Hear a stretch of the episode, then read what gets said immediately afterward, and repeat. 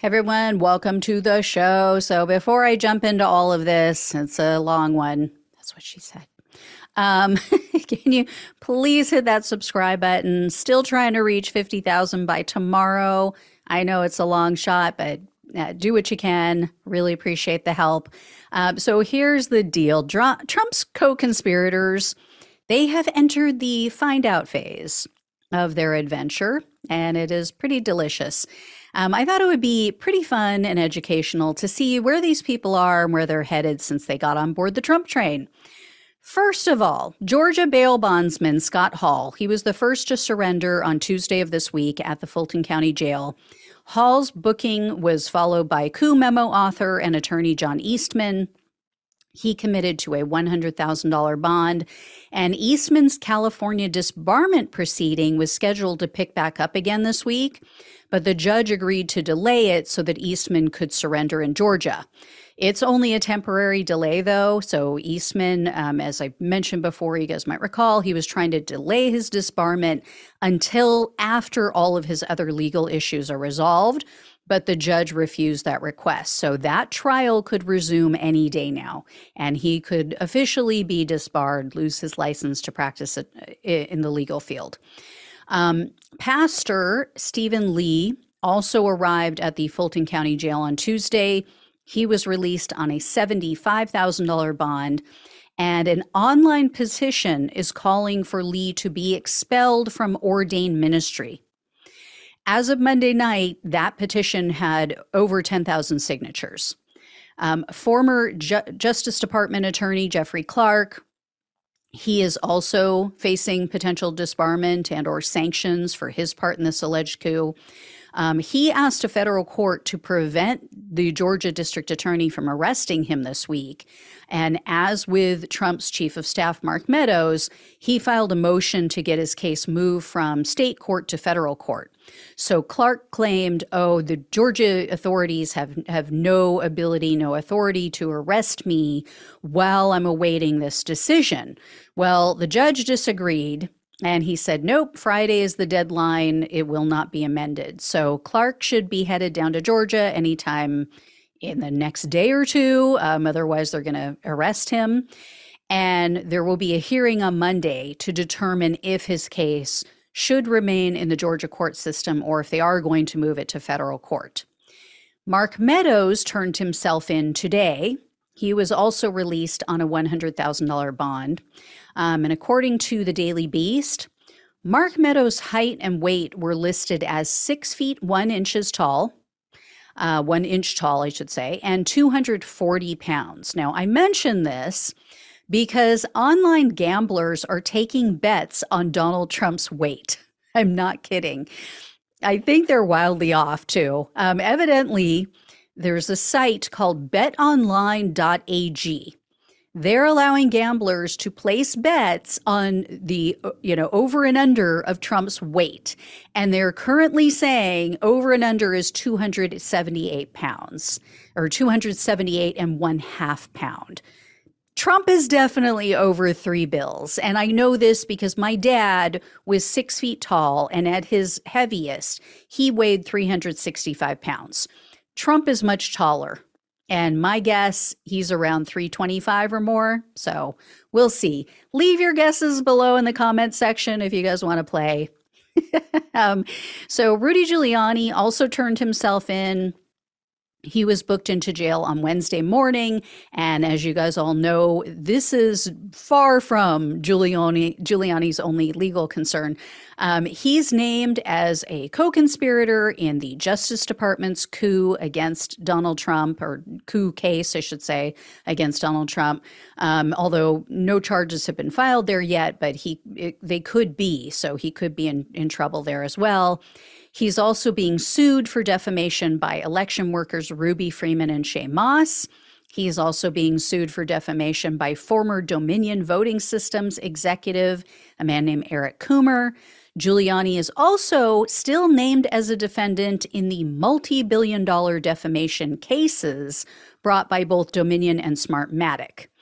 And his former assistant is suing him for sexual harassment and abuse, also withholding her pay. And then more recently, Giuliani was hit with two additional lawsuits.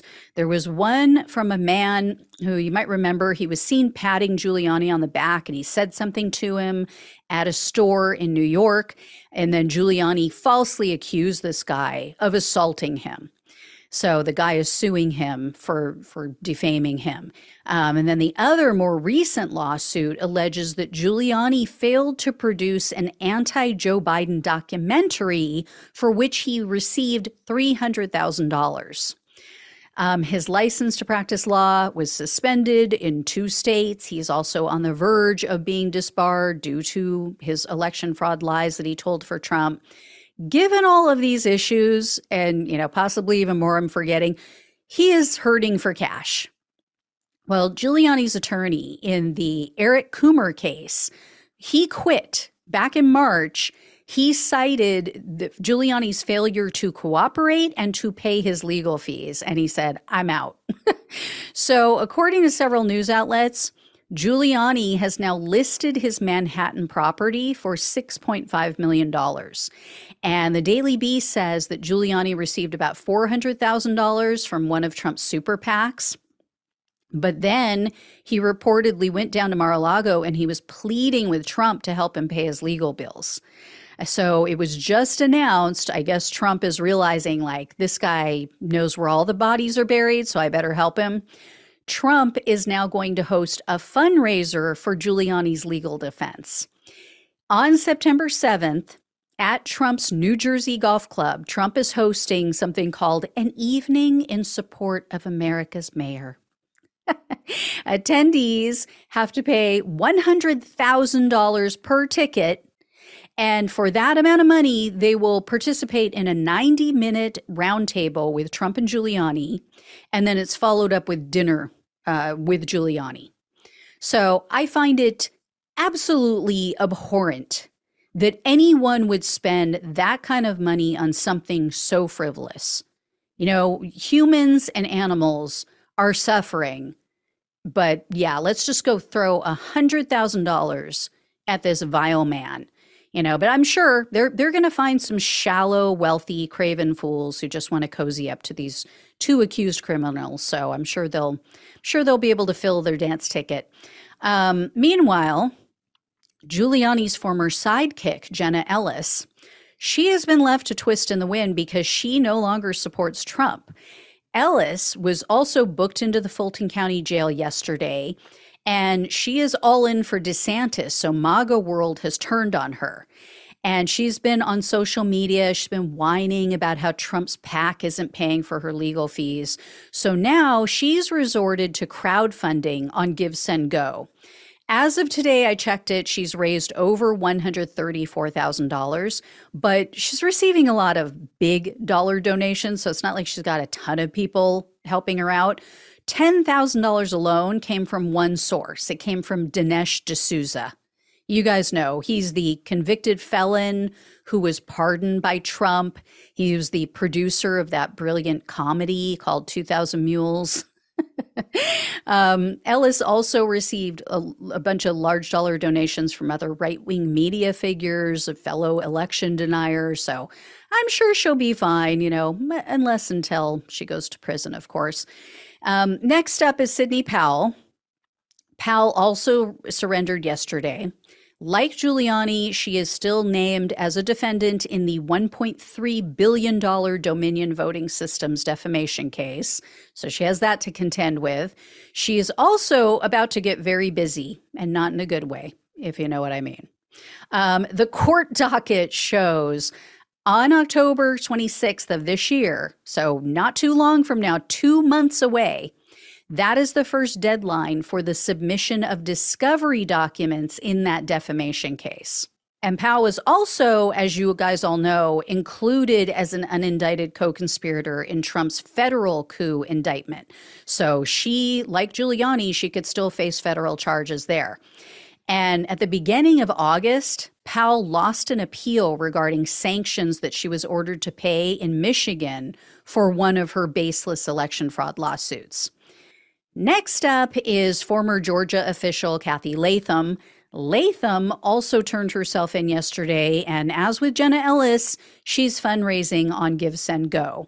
On her fundraising page, Latham wrote, quote, while you may know me as an alternate elector and former county Georgia GOP chair, I am also a retired public school teacher living on a teacher's pension. I am asking for your help today to help cover my legal fees during this time. Well, out of her $100,000 goal, which she reduced, by the way, Latham has only managed to raise $6,700 as of this afternoon. Womp womp and thoughts and prayers. And before you start to feel sorry for her with the whole former school teacher thing, I have a big heart for, for teachers. I think their job is incredibly difficult. I think that they're way underpaid. Do not feel sorry for this woman. This is a woman who once laughed at and mocked a reporter for saying she didn't know Georgia laws. So you just don't understand how Georgia laws work because the reporter asked her about her alleged part in the breach of the Georgia voting machines. Also, the Georgia Republican Party has agreed to cover the legal costs of the fake electors. And according to campaign finance filings, they've already paid over $552,000 this year for four to four different law firms.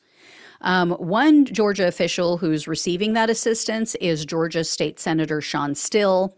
Still apparently has reached a bond agreement with the Fulton County DA, but I haven't been able to track down any details about his arrest and his booking.